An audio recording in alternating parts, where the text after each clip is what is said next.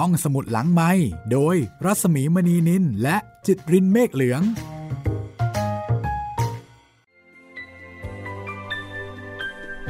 สวัสดีค่ะคุณผู้ฟังคะตอนรับคุณผู้ฟังเข้าสู่รายการห้องสมุดหลังไม้มีเวลาดีๆ ร่วมกันอีกครั้งนะคะ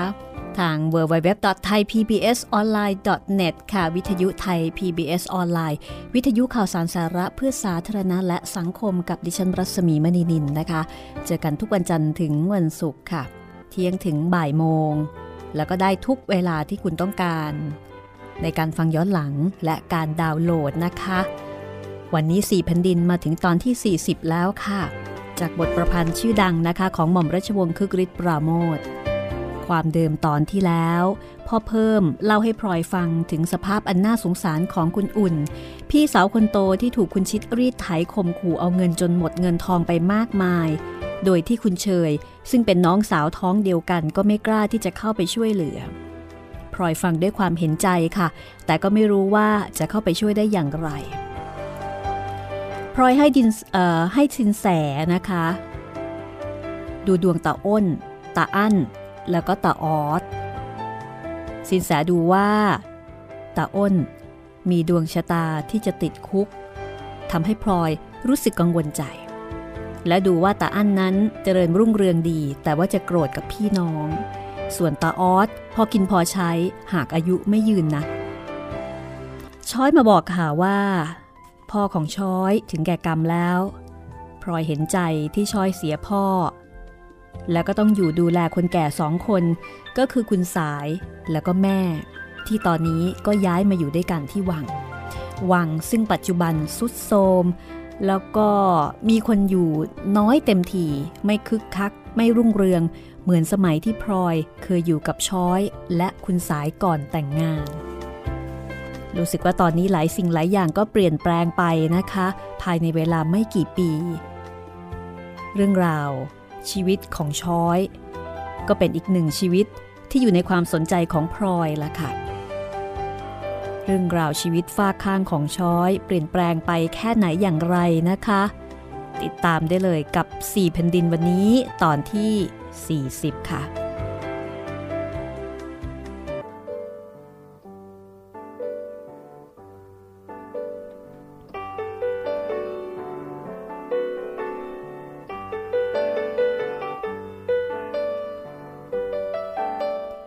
ช้อยเล่าให้พลอยฟังว่า บางครั้ง ช้อยก็แสนจะเบื่อ เบื่อก็คือ สภาพในวังที่ช้อยอยู่นั้น ปัจจุบันไม่คึกคัก แล้วก็ไม่รุ่งเรืองเหมือนแต่ก่อน แต่ก่อนนี้อะไรอะไรก็น่าสนุกไปหมด แต่ทุกวันนี้มีแต่จะซุดโทมไม่มีคนเหลียวแล จริงๆ นะพลอย บางเวลา ฉันก็อยากจะไปไหนซะให้มันพ้นๆ แต่ก็ไปไม่รอด เดี๋ยวนี้ ในวังมีแต่จะซุดลงไป ไม่มีใครเหลียวแล เหมือนกับกรอนที่เขาบอกว่า ถึงเดี๋ยวนี้มีแต่พระปรางเปล่า พระผ่านกล้าวนิพพานนานหนักหนา เจ้านายที่ท่านยังประทับอยู่ ก็มีเหลือน้อยพระองค์ ที่ท่านพอจะออกไปได้ ท่านก็ไปอยู่สวนอยู่วังข้างนอกกันหมด รที่เขาว่าดี เขาก็เที่ยวซอกซอน ฝากเนื้อฝากตัวกันไป ไอ้ฉันนี่มันทำไม่เป็น ก็เลยตกค้างอยู่ที่เก่าที่ตำหนักเสด็จนี่แหละ ซึ่งตอนเนี้ยก็ปิดเงียบยังกระตึกร้างนี่บางทีฉันก็กลุ้มใจนะ คิดอะไรก็ให้วิตกไปหมด เห็นไม่เที่ยง ไม่จีรัง อย่างในวังเนี่ย ถ้าสมเด็จพระพันปียังประทับอยู่ ก็คงจะไม่ร้างเร็วขนาดนี้ แต่ท่านก็เสด็จไปอยู่เสียที่วังพญาไทย เออ ฉันได้ยินข่าวว่าสมเด็จพระพันปีประชวนไม่ใช่เหรอช้อย ท่านก็ประชวนอยู่เป็นประจำเสมอนั่นแหละพลอย ตั้งแต่ในพระบรมโกศสวรรคตมา ฉันก็ได้ข่าวว่า ท่านหมดน้ำพระทัยที่จะทรงทำอะไร ฉันแต่จะทรงพระดำเนินก็ไม่ได้ ต้องพยุงบ้าง ต้องประทับรถเข็นบ้าง เดี๋ยวนี้รู้มาว่า ประทับอยู่แต่ในพระวิสูตรเสวยก็ในนั้น บรรทมก็ในนั้น ใครจะไปเฝ้าแหนก็เข้าไปเฝ้าในนั้นอ้าวแล้วพระเจ้าอยู่หัวแผ่นดินนี้ ท่านไม่เข้าไปประทับในวังบ้างเลยทีเดียวหรือช้อย ในวังในที่นี้ก็คือในพระบรมมหาราชวังนะคะ เห็นจะไม่หรอกแม่พลอย ท่านโปรดประทับวังอื่น ตอนนี้เสด็จเข้ามาแต่เวลาที่มีงาน พอเสร็จงานก็เสด็จกลับ เมื่อผลัดแผ่นดินใหม่ๆ ท่านเคยเสด็จมาประทับที่ห้องขาวที่บน เกิดเรื่องตื่นเต้นกันที่ข้างในสนุกจะตาย เรื่องอะไรหรอ ฉันไม่เห็นจะรู้เลยช้อย เอา้าก็เรื่องที่คุณมหาดเล็กที่ตามเสด็จนะสิตอนเช้าเช้าเขามาเยี่ยมพระบัญชรที่บน แอบดูผู้หญิงข้างใน ถึงพยักพเยิดกันสนุกออก ฉันยังไปเตรแถวนั้นดูเขาเลยหืมช้อยนี่ก็สนไม่จบนะพลอยพูดแล้วก็หัวเราะชอบใจ ช้อยคุยเรื่องเก่าๆอยู่จนบ่าย แล้วก็กลับไปพลอยรู้สึกว่า ช้อยมีอารมณ์ดี สบายใจขึ้นจริง ๆ ความตายของคุณหลวงเป็นเครื่องเตือนใจ บอกระยะทางแห่งชีวิตให้กับพลอยอีกครั้งหนึ่งว่า ของที่ตนได้เคยรู้จักเคยพบเห็นนั้นกำลังจะหมดไปทุกวัน และของใหม่ที่ตนไม่รู้จักไม่คุ้นเคยกำลังจะเข้ามาแทนที่ และกำลังก้าวย่างใกล้ตัวเข้ามาทุกวัน โดยที่พลอยไม่สามารถจะขัดขวางหรือหลีกเลี่ยงได้ คุณหลวงในที่นี้ก็คือคุณพ่อของชอย ซึ่งเป็นผู้ใหญ่อีกคนหนึ่งที่พลอยรักและนับถือ ชีวิตของพลอย ดำเนินไปเช่นที่เคยเป็นมา ภารกิจสำคัญก็คือเลี้ยงลูก ดูแลบ้าน ดูแลสามี ข่าวคราวของโลกภายนอกพลอยได้ยินบ้าง ไม่ได้ยินบ้าง ส่วนใหญ่แล้วก็จะรู้มาจากคุณเปรมพลอยรู้เรื่องสงครามโลกครั้งที่หนึ่งแต่ก็ไม่ได้สนใจเท่าไหร่นัก คิดเสียว่าเป็นเรื่องที่ฝรั่งเคารพกัน พลอยรู้สึกว่าฝรั่งรบกันจะมาเกี่ยวอะไรกับคนไทย แต่เมื่อสงครามดำเนินต่อไป พลอยก็รู้สึกว่าข้าวของต่างๆ เริ่มมีราคาสูงขึ้น โดยเฉพาะสินค้าที่มาจากภายนอก และในระยะหลังๆ แม้กระทั่งของที่ทำในเมืองไทย ก็ดูเหมือนว่าจะมีราคาแพงตามไปด้วย ทั้งของกินและข้าวสารพลอยมีหน้าที่คุมรายจ่ายทั้งบ้าน ก็ได้แต่นั่งดูรายจ่ายที่สูงขึ้นด้วยความหนักใจ วันหนึ่งพลอยก็ถามคุณเปรมว่าทำไมข้าวของถึงแพงเหลือเกิน คุณเปรมก็ให้คำตอบว่าเป็นเพราะฝรั่งรบกันพลอยไม่เข้าใจ ไม่เข้าใจว่า ฝรั่งรบกันและเกี่ยวอะไรกับคนไทยด้วย ฝรั่งรบกันอยู่ตั้งไกล แล้วทำไมถึงมีผลกระทบต่อคนไทย ซึ่งก็อยู่ไกลแสนไกลในความคิดของพลอย ไม่น่าจะเกี่ยวกัน คุณเปรมได้ฟังความรู้สึกของพลอย ก็อดไม่ได้ที่จะหัวเราะออกมา ก่อนที่จะอธิบายว่า จริง ๆ นะแม่พลอย เพราะฝรั่งรบกัน ของนอกมันก็ต้องแพง ของในนี้มันก็แพงไปตาม เพราะคนไทยเรา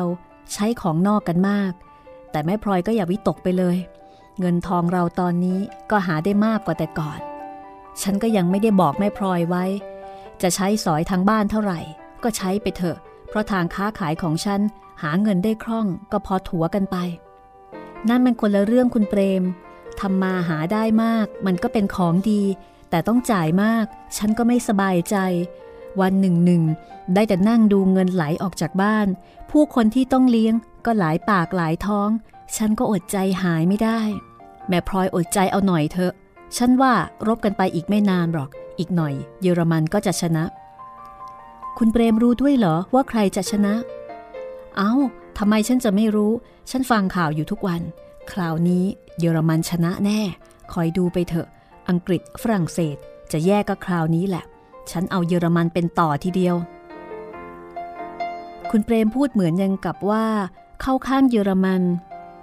ก็เห็นจะจริง อังกฤษฝรั่งเศสมันใหญ่โตมานานแล้ว เคยเล่นรังแกเรา แต่เยอรมันก็ไม่เคยทำอะไรเลย คราวนี้จะได้เห็นกันละคุณเปรมทำตัวเป็นฝ่ายเยอรมันไปเรื่อยๆ ทุกครั้งที่พูดกันเรื่องสงคราม คุณเปรมก็จะต้องยกย่องฝ่ายเยอรมันว่า เก่งกาจแล้วก็รบเก่งกว่าฝ่ายพันธมิตร อาวุธก็ดีกว่าฝ่ายพันธมิตร เยอรมันตีเมืองอะไรได้บ้าง คุณเปรมก็ต้องเก็บเอามาบอก จนพลอยขี้เกียจจะจำเพราะชื่อต่างๆนั้น ฟังคนเดียวก็ลืมนะคะจำยาก คุณเปรมเป็นฝ่ายเยอรมันอยู่นาน แต่แล้วก็ค่อยๆ เสียงเบาลงไป จนพลอยผิดสังเกต วันหนึ่ง คุณเปรมกลับบ้านมาแต่วัน พอมาถึงบ้านยังไม่ทันจะผลัดเสื้อผ้า ก็รีบมาหาพลอยแล้วก็บอกว่า แม่พลอย เมืองไทยเราประกาศสงครามแล้ว งั้นหรือคุณเปรม แล้ว แล้วยังไงล่ะ พลอยงง คุณเปรมได้ยินพลอยถาม ก็ชักจะงงเหมือนกัน แต่ก็ตอบว่า เอา้า ก็เข้าสงครามยุโรปคราวนี้ด้วยนะสิแม่พลอย เข้าข้างไหน เข้าข้างฝ่ายพันธมิตรนะสิ เมื่อคืนตำรวจออกจับพวกเยอรมันกันทั้งคืน นี่เขาก็คุมตัวเอาไว้หมดแล้ว ทรัพย์สินเยอรมันเขาก็ยึดหมด อย่างห้างบีกริม แล้วก็เรือเยอรมันอีกตั้งหลายลำ อ้าว ก็ไหนคุณเปรมว่าเยอรมันจะชนะยังไงล่ะ ไปเข้าข้างอังกฤษฝรั่งเศสจะไม่พลอยแพ้ไปด้วยหรอ คุณเปรมเหลียวดูข้างหลังเหมือนกลัวว่า จะมีใครมาแอบฟัง แล้วก็บอกกับพลอยว่า พูดเลวไหลกันไปทั้งเพ ใครๆก็รู้ว่าพันธมิตรเขาต้องชนะ เพราะเขาเป็นฝ่ายถูก เยอรมันเป็นฝ่ายผิดก็ต้องแพ้ไปเอง คอยดูไปเถอะ ทีนี้แม่พลอยอย่าไปพูดอย่างเมื่อกี้นี้ ให้ใครเขาได้ยินเป็นอันขาดเทียวนาจำเอาไว้ว่าเยอรมันน่ะเป็นข้าศึกของเรา ใครเข้าข้างข้าศึกเป็นเสียคนแน่ๆ ตั้งแต่นั้นมา คุณเปรมก็ทำตัวเป็นฝ่ายพันธมิตรอย่างแข็งแรง พูดถึงเรื่องสงครามทีไร ก็มีแต่ฝ่ายพันธมิตร ว่าพันธมิตรเนี่ยจะต้องชนะอย่างเด็ดขาด บางทีก็มีข่าวพ่ายแพ้ของเยอรมันมาเล่าให้ฟัง เพื่อสนับสนุนความเห็นของตน เวลาพูดถึงเยอรมัน คุณเปรมก็จะใช้ถ้อยคำรุนแรง เรียกว่าไอ้ศัตรูบ้าง ไอ้ข้าศึกบ้าง หรือเรียกว่าไอ้หั่นบ้าง ซึ่งคำหลังนี้ คุณเปรมอธิบายว่าเป็นคนป่าชนิดหนึ่ง มีความโหดร้ายทารุณ ปราศจากศีลธรรมของมนุษย์ เหมือนกับพวกเยอรมันสมัยนี้เมื่อทางราชการประกาศเรียกทหารอาสา จะส่งไปสงครามยุโรป คุณเปรมก็ตื่นเต้นอีกพักใหญ่ พูดถึงเรื่องที่ไทยจะไปรบด้วยสายตาเป็นประกาย แม่พลอย ฉันเสียดายจริง ๆ ที่ฉันมันแก่ซะแล้ว นี่ถ้าเป็นเด็กหนุ่มแน่นเหมือนเมื่อก่อน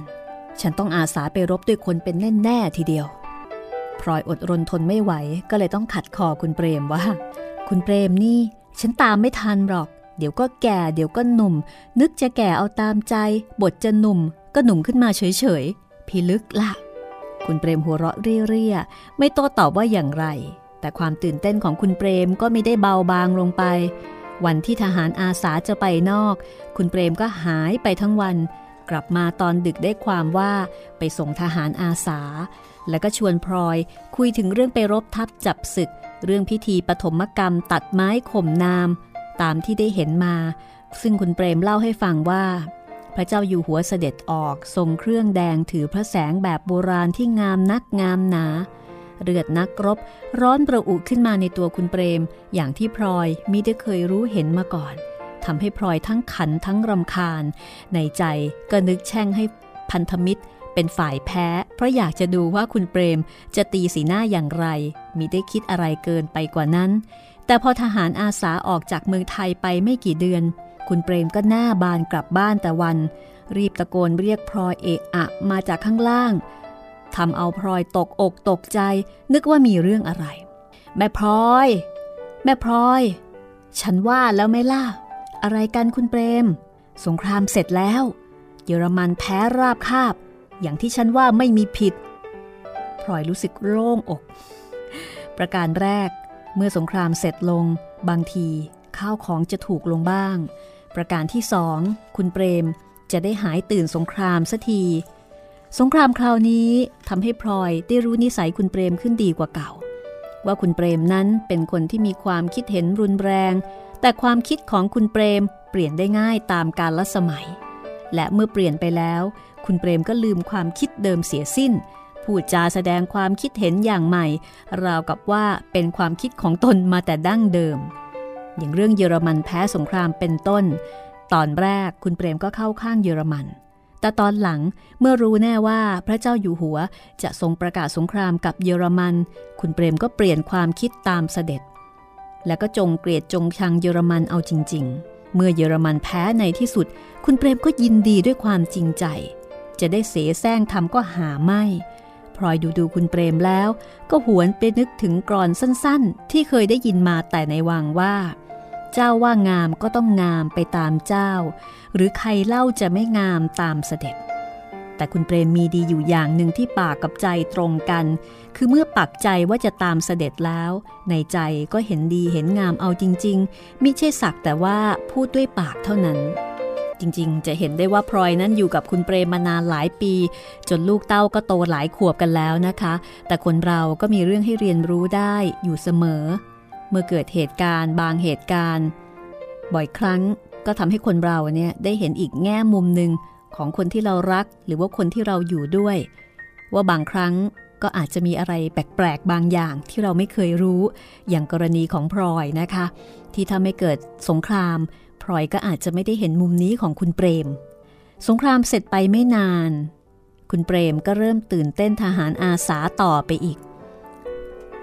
วันๆ ก็คุยแต่เรื่องทหารอาสาไปสวนสนามที่โน่นที่นี่ พอทหารอาสากลับถึงเมืองไทย คุณเปรมก็วุ่นวายไปกับการรับรองทหารอาสาจนไม่มีเวลาไปทำอย่างอื่น พอเสร็จงานทหารอาสา คราวนี้เป็นเรื่องเรียรายเงินซื้อเรือรบ คุณเปรมก็ติดเข็มราชนาวีอย่างภูมิใจ เข็มนี้มีแถบสีแดงกับขาว ตรงกลางเป็นเข็มเงินโปร่ง เป็นรูปช้าง ที่กำลังนั่งชูงวงนะคะ คือพอซื้อแล้วเนี่ยก็เอามาติด เพื่อแสดงให้เห็นว่าได้ออกเงินไปแล้ว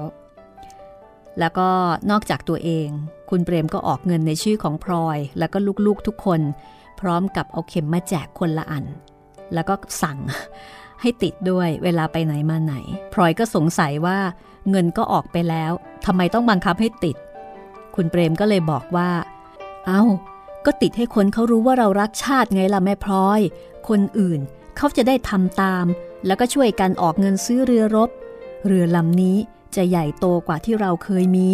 คราวนี้ละเมืองไทยจะได้เทียมหน้าเทียมตาประเทศอื่นเขาบ้าง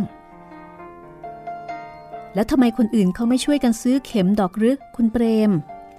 เขาก็ซื้อเหมือนกันล่ะแม่พลอย แต่เราต้องช่วยกันชักชวน อย่าว่าแต่คนเลย ย่าเหลยังช่วยออกเงินคราวนี้ ย่าเหลพลอยถามด้วยความไม่เข้าใจ คุณเปรมก็เลยอธิบายว่า ย่าเหลเป็นหมาของในหลวง ท่านโปรดยิ่งกว่าคนบางคนซะอีกนะแม่พลอย มันเกิดในเรือนจำนครปฐม ท่านเสด็จไปที่นั่น เห็นหน้าเอ็นดู เจ้าของเขาก็เลยถวาย เดี๋ยวนี้โตแล้ว รู้เหลือเกินละแม่พลอย อย่างฉันเวลาเข้าเฝ้า เฉียดใกล้เข้าไปหน่อยเดียว มันกัดสะผ้าขาด แต่พอรับหลังท่าน เวลามันมาเที่ยวข้างล่าง เจอกับฉันจังๆหน้า ฉันเงื้อจะเล่นเอาบ้าง มันกระดิกหางแล้วก็เดินเข้ามาหาอย่างดีอกดีใจ ราวกับว่ารู้จักกันมานาน ก็เลยใจอ่อนทำไม่ลง ท่านก็น่าจะโปรดของท่านบล็อก เพราะมันรู้จริง ๆ พลอยฟังคารมของคุณเปรม แล้วก็รู้ดีว่า ต่อไปคุณเปรมก็จะมีเรื่องสนใจต่อไปอีกเรื่องหนึ่ง นั่นก็คือ เรื่องซื้อเรือรบ ซึ่งพลอยก็คาดเอาไว้ไม่ผิด เพราะคุณเปรมออกเงินส่วนตัวไปแล้วยังไม่พอ ยังชักชวนเพื่อนฝูงบรรดามีที่รู้จักให้ช่วยกันออกเงินอยู่ทุกวันพลอยดูดูผู้ชายที่ตนรู้จัก เช่น คุณเปรมพ่อเพิ่มแล้วก็คนอื่นๆ ก็กำหนดมติเอาไว้ในใจว่า ผู้ชายนั้นถึงจะเติบโตเป็นผู้ใหญ่อย่างไร ก็ยังไม่ทิ้งนิสัยที่เป็นเด็ก นั่นก็คือต้องมีของเล่น มีเรื่องอะไรเล่นอยู่เป็นประจำขาดเสียไม่ได้ พอเพิ่มเล่นไม้ดัดนกเขา และมีเพื่อนเล่นมากมาย ส่วนคุณเปรมนั้นเล่นม้าเล่นหัดทหารเป็นเสือป่า และเมื่อมีเรื่องใหม่ ๆ เกิดขึ้น คุณเปรมก็ตื่นเต้นเหมือนกับเด็กๆได้ของใหม่ นี่คืออีกแง่มุมหนึ่งนะคะ ที่พลอยได้เห็นจากคุณเปรม ซึ่งขณะเดียวกันก็สะท้อนให้เห็นถึงสภาพสังคม แล้วก็ค่านิยม ในระยะเวลาต้นรัชกาลที่ 6 ค่ะ ซึ่งเมืองไทยตอนนั้นกำลังอยู่ในสมัยที่สมบูรณ์พูนสุขอย่างยอดเยี่ยมสมัยหนึ่ง เรื่องราวจะเป็นอย่างไรต่อไปนะคะ ชีวิตของพลอยและคุณเปรม ในระยะเวลาต้นรัชกาลที่ 6 ติดตามได้ ช่วงหน้าสี่แผ่นดินตอนที่ 40 ห้องสมุดหลังไม้โดยรัสมีมณีนินและจิตรินเมฆเหลือง เข้าสู่ช่วงที่ 2 นะคะของ 4 แผ่นดินตอนที่ 40 ค่ะ คุณกำลังติดตามรายการห้องสมุดหลังใหม่นะคะ กับเรื่องยาวอภิมหาซีรีส์4แผ่นดินค่ะ บทประพันธ์ของหม่อมราชวงศ์คือกริชปราโมทนะคะ ในตอนนี้เราก็จะได้เห็นภาพของในช่วงเริ่มต้น ในสมัยรัชกาลที่ 6 นะคะ คือระยะเวลาต้นๆ ของแผ่นดินรัชกาลที่ 6 ซึ่งลักษณะสำคัญก็คือเป็นแผ่นดินที่มีความอุดมสมบูรณ์นะคะ มีความสุข ความรื่นรม เป็นแผ่นดินของคนหนุ่มที่เต็มไปด้วยชีวิตชีวา มีเรื่องใหม่ๆ มีค่านิยมใหม่ๆ เกิดขึ้น มีกิจกรรมใหม่ๆ พลอยนั้น อยู่ในกลุ่มของคนที่มีฐานะดี ไม่ได้ขัดสนเงินทองอะไร เพราะฉะนั้นก็มีชีวิตที่ต้องบอกว่าสมบูรณ์พูนสุข แล้วก็มีความสุขพอสมควรละค่ะ ไม่ต้องดิ้นรน ไม่ได้ยากจนข้นแค้น ไม่ได้ขาดแคลนนะคะ ออกจะเหลือเฟือด้วยซ้ำแต่ว่าตอนนี้ค่ะ ชีวิตของพลอยกำลังจะได้พบเห็นความไม่แน่นอนอีกอย่างหนึ่งผ่านชีวิตของคนคนหนึ่ง ซึ่งพลอยไม่คาดคิดมาก่อนว่า ความไม่แน่นอนนี้เนี่ยจะไปเกิดกับชีวิตของบุคคลผู้นั้นได้ คือชีวิตส่วนตัวของพลอยเป็นชีวิตที่สมบูรณ์พูนสุขนะคะ แต่ทั้งนี้ทั้งนั้นเนี่ยไม่ได้ทำให้พลอยหลงละเลงไปกับความสุขในชีวิต เพราะว่าคนรอบข้างของพลอยไม่ว่าจะเป็นคุณเชยหรือว่าช้อยเนี่ยไม่ได้สมบูรณ์พูนสุขไปเหมือนกับไปเหมือนกับพลอยอ่าอย่างช้อยนี่ก็ค่อนข้างลำบาก ต้องดูแลคุณสายต้องดูแลแม่นะคะ หรือว่าอย่างคุณเชยเองเนี่ยก็ต้องปากกัดตีนถีบแม้ว่าจะเคยร่ำรวยมาก่อน สิ่งเหล่านี้ก็เลยเป็นตัวฉุดที่ทำให้พลอยเนี่ยเห็นว่าชีวิตมันไม่แน่ไม่นอน มันเปลี่ยนได้เสมอ อันนี้ถือว่าเปลี่ยนเยอะแล้วนะ แต่ว่าตอนเนี้ยเป็นตอนที่พลอยจะได้เห็น ความเปลี่ยนแปลงชนิดที่ว่าหน้ามือหลังมือของคนคนหนึ่ง ซึ่งพลอยไม่คาดคิดเลยนะคะว่าคนคนนี้ ชีวิตจะเปลี่ยนไปถึงขนาดนี้ได้ คนคนนี้คือใคร อยากรู้แล้วใช่ไหมคะ หรือบางคนอาจจะพอนึกออกบ้างแล้วล่ะ ถ้าอย่างนั้นไปติดตามกันเลยนะคะ กับช่วงที่ 2 ของตอนที่ 40 ค่ะ สีแผ่นดิน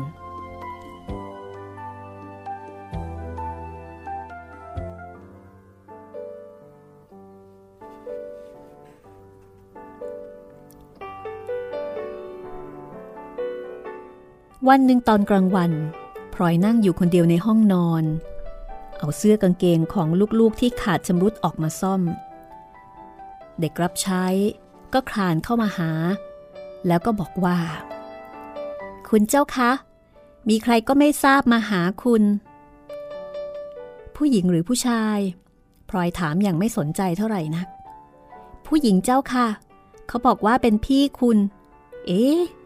ไม่จริงกระมัง ฉันไม่มีพี่น้องที่ไหนอีก เขาอยู่ที่ไหนล่ะ นั่งอยู่หน้าตึกเจ้าค่ะพลอยก็เก็บของที่กำลังทำนะคะ ละมือ แล้วก็เดินไปดูด้วยความสงสัย พอไปถึงก็เห็นผู้หญิงสูงอายุคนหนึ่ง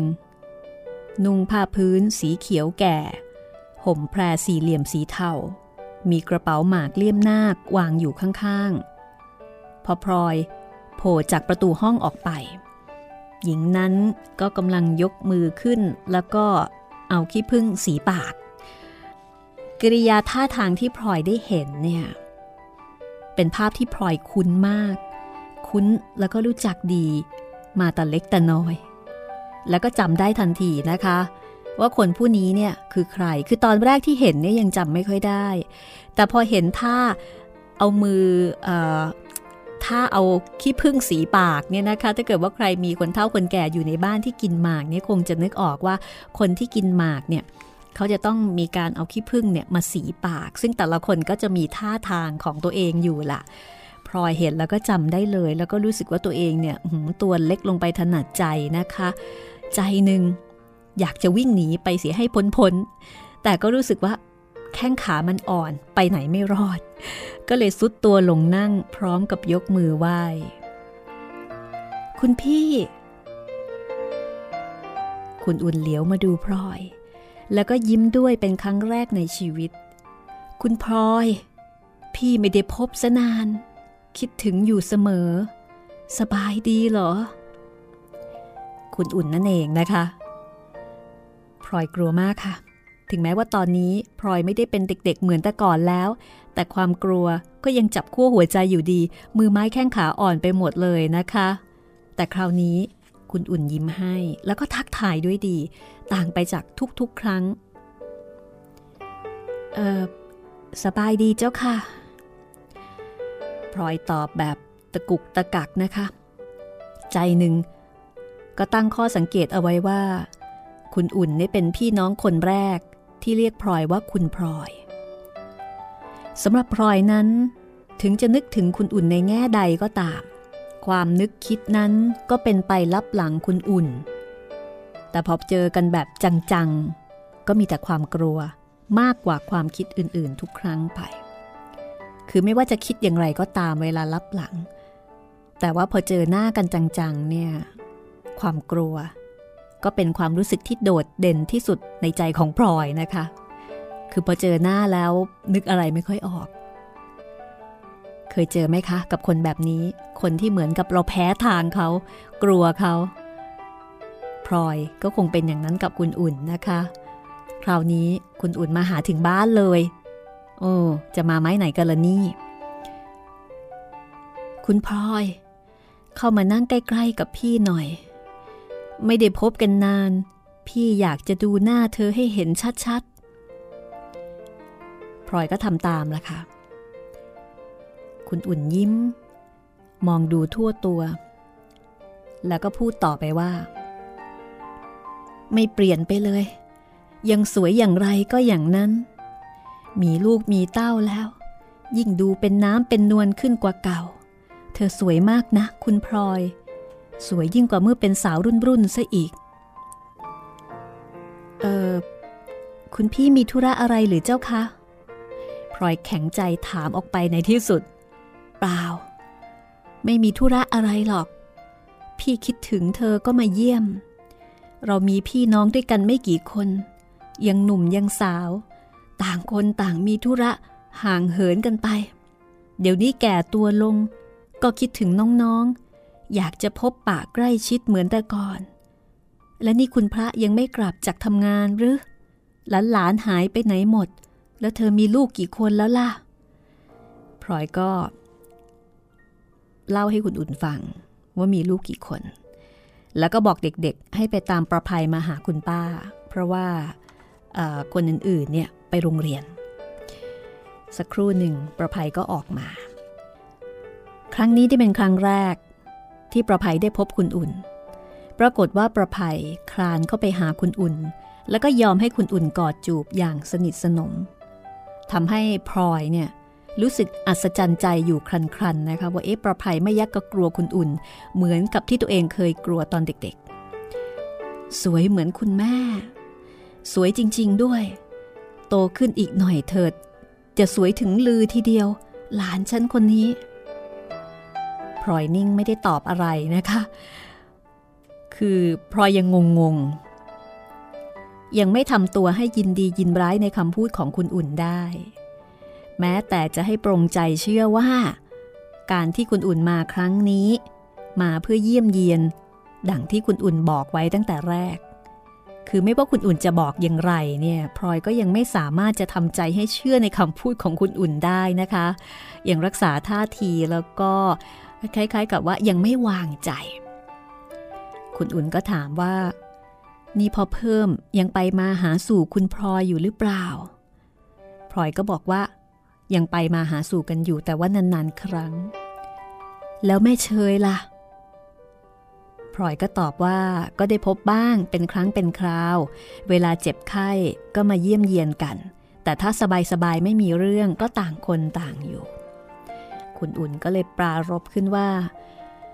คุณพลอยเคราะห์ดี ยังพบปะพี่น้องเสมอ ฉันซะอีก ไม่ค่อยได้พบปะกับใคร มีน้องเหลืออยู่คนเดียว ก็เอาเป็นที่พึ่งไม่ได้ มีเรื่องให้ต้องรำคาญใจอยู่เสมอ คุณอุ่นพูดเหมือนกับว่า เรื่องราวทั้งหมดเนี่ยเป็นความผิดของคนอื่น เธอเป็นผู้ที่ต้องรับเคราะห์กรรมและแล้ว คุณอุ่นก็เข้าประเด็นว่า มาคราวนี้ ฉันก็มีเรื่องมากวนใจเธอ พลอยรู้สึกโล่งอก เมื่อคุณอุ่นออกปากนะคะ คืออย่างน้อยๆเนี่ย จะได้เข้าใจว่า คุณอุ่นมีวัตถุประสงค์อย่างไรกันแน่ กับการมาครั้งนี้ คือถ้าบอกว่ามาเยี่ยมเฉยๆเนี่ยพลอยรู้สึกไม่เชื่อ พอคุณอุ่นบอกว่า เออ มีเรื่องจะมารบกวนเนี่ยพลอยก็คล้าย ๆ กับ ไม่สบายแล้วไปหาหมอ หมอค้นพบว่าโรคครั้งนี้เนี่ยไม่ใช่คนพบว่าโรคครั้งนี้เป็นโรคอะไร คือคือหาสาเหตุเจอนะคะว่าอาการเจ็บไข้ที่ป่วยครั้งนี้เนี่ยเป็นเพราะอะไรอารมณ์น่าจะประมาณนั้นนะคะพลอยก็เลยบอกว่ามีธุระอะไรจะใช้สอยเนี่ยอย่าเกรงใจบอกมาเลย จะได้รู้กันไปสักทีว่ามีอะไรกันแน่ คุณอุ่นถึงได้มาหาในวันนี้ คุณอุ่นก็พูดแบบเกรงอกเกรงใจ คือแรก ๆ นี่ก็ก้มหน้าดูกระดานนิ่ง ๆ อยู่พักหนึ่ง เหมือนกับไม่กล้าพูด แต่แล้วก็ถอนใจ แล้วก็พูดเบา ๆ ว่า พี่เอง ก็ไม่เคยมีเรื่องมีราวอะไรหรอก พอชิดนั่นแหละ เป็นคนชอบทำเรื่องให้ต้องร้อนใจบ่อยๆ คราวนี้ก็ไปทำหนี้สินเอาไว้มาก พี่หมดปัญญาจริง ๆ จึงต้องบากหน้ามาพึ่งเธอ เจ้าหนี้เขาเร่งรัดเข้าทุกวัน ถ้าเธอไม่ช่วย ก็เห็นจะขายหน้าเขา เรื่องนี้เป็นอย่างไรคะ คุณพี่ยังไม่ได้เล่าให้อีฉันฟังเลย ก็เรื่องที่บ้านคลองบางหลวง พอชิดเข้ามาบอกพี่ ว่าเพื่อนเขามาชวนไปค้าไม้ที่หัวเมือง เขาจะเอาเงินไปทำทุน ตอนนั้น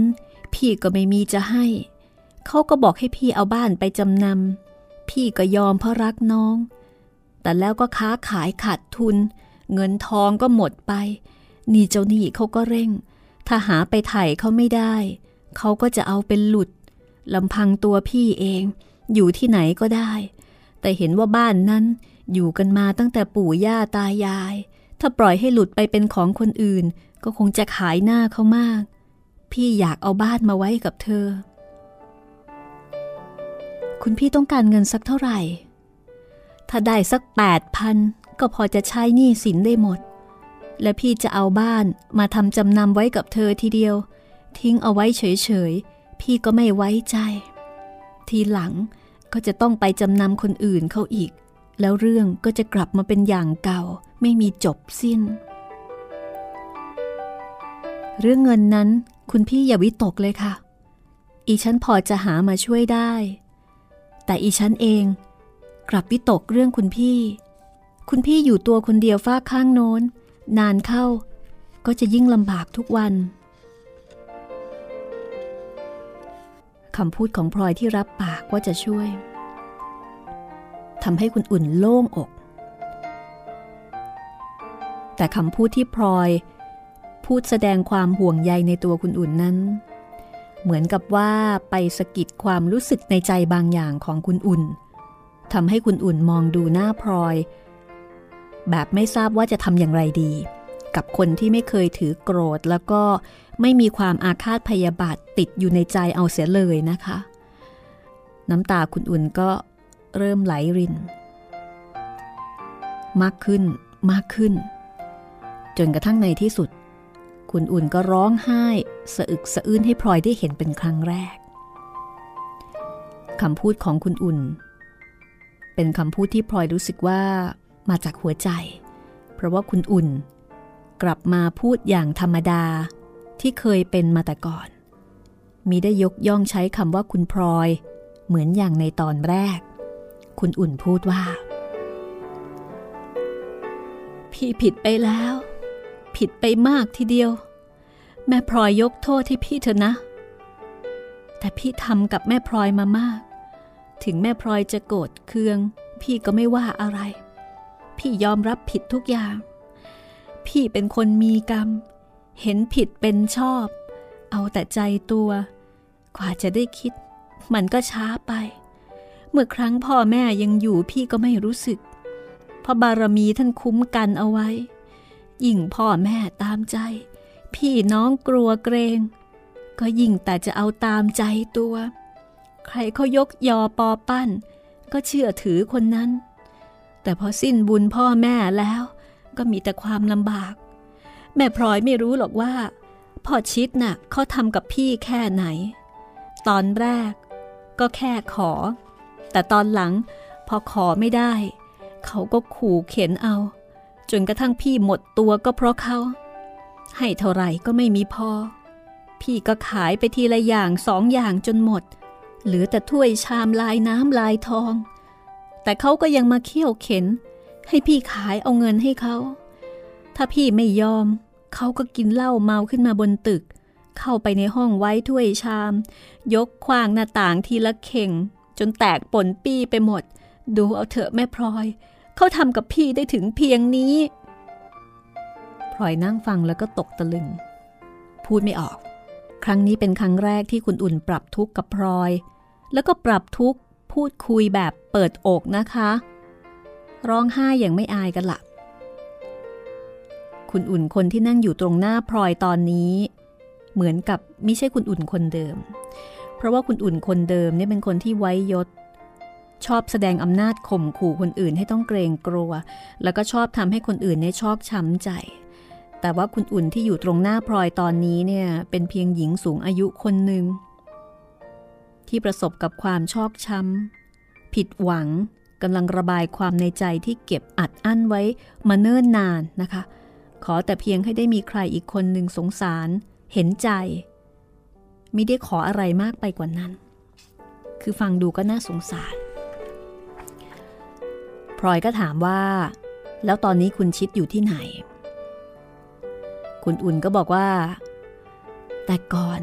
เขาก็อยู่ที่บ้าน แต่เดี๋ยวนี้ เขามาแต่นานๆครั้ง ทิ้งแต่นางพวงเมียคนแรกกับลูกอีกสองคนให้อยู่ที่บ้าน เขาไปได้เมียใหม่ที่โน่นบ้างที่นี่บ้าง เขาก็เที่ยวไปนอนตามบ้านเมีย จะมาก็แต่เวลาที่อยากได้เงิน แต่เดี๋ยวนี้เขารู้ว่าพี่ไม่มีอะไรจะให้ เขาก็ไม่มานานแล้วพลอยโล่งอก เมื่อได้ยินคุณอุ่นบอกว่าคุณชิดเริ่มจะห่างเหินไปเอง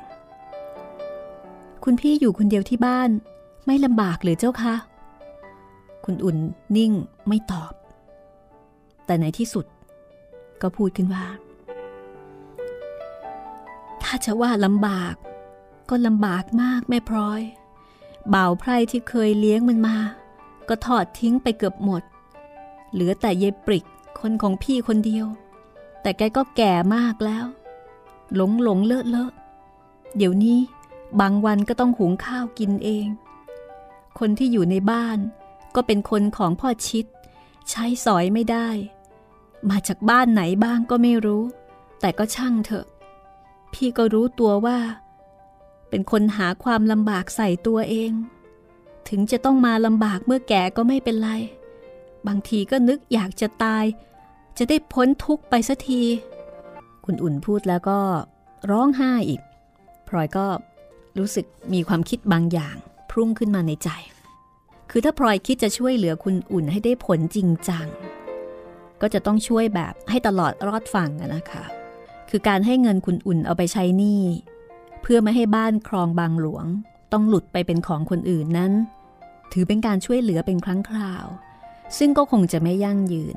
เพราะว่าคุณชิดก็คงจะก่อปัญหาใหม่ ๆ มาให้ต้องแก้ไขไม่มีที่สิ้นสุด ตราบใดที่คุณอุ่นยังอยู่ที่บ้านครองบางหลวง ไม่มีใครดูแล คือถ้าคุณอุ่นยังอยู่ที่นั่นเนี่ยเดี๋ยวคุณชิดก็คงจะต้องไปรบกวนขอโน่นขอนี่อีกนะคะ แต่ถ้าเกิดว่าคุณอุ่นออกมาจากบ้านหลังนั้น แล้วก็มาอยู่กับพี่น้องคนอื่น มีคนคอยดูหลายหน้าหลายตา คุณชิดก็คงจะไม่กล้าทำอะไร และคุณอุ่นเองก็คงจะมีความสุขมากขึ้น ลอยเห็นคุณอุ่นนั่งร้องไห้อย่างคนมีทุกข์หนัก ก็รู้สึกสงสาร ความเจ็บช้ำน้ำใจที่พลอยเคยได้รับมาแต่ก่อน ละลายหายไปสิ้น นึกแต่ว่า ตอนนี้คุณอุ่นก็เป็นคนแก่ที่อาพับคนหนึ่ง ถึงแม้ว่าจะไม่ใช่พี่สาวแม่เดียวกัน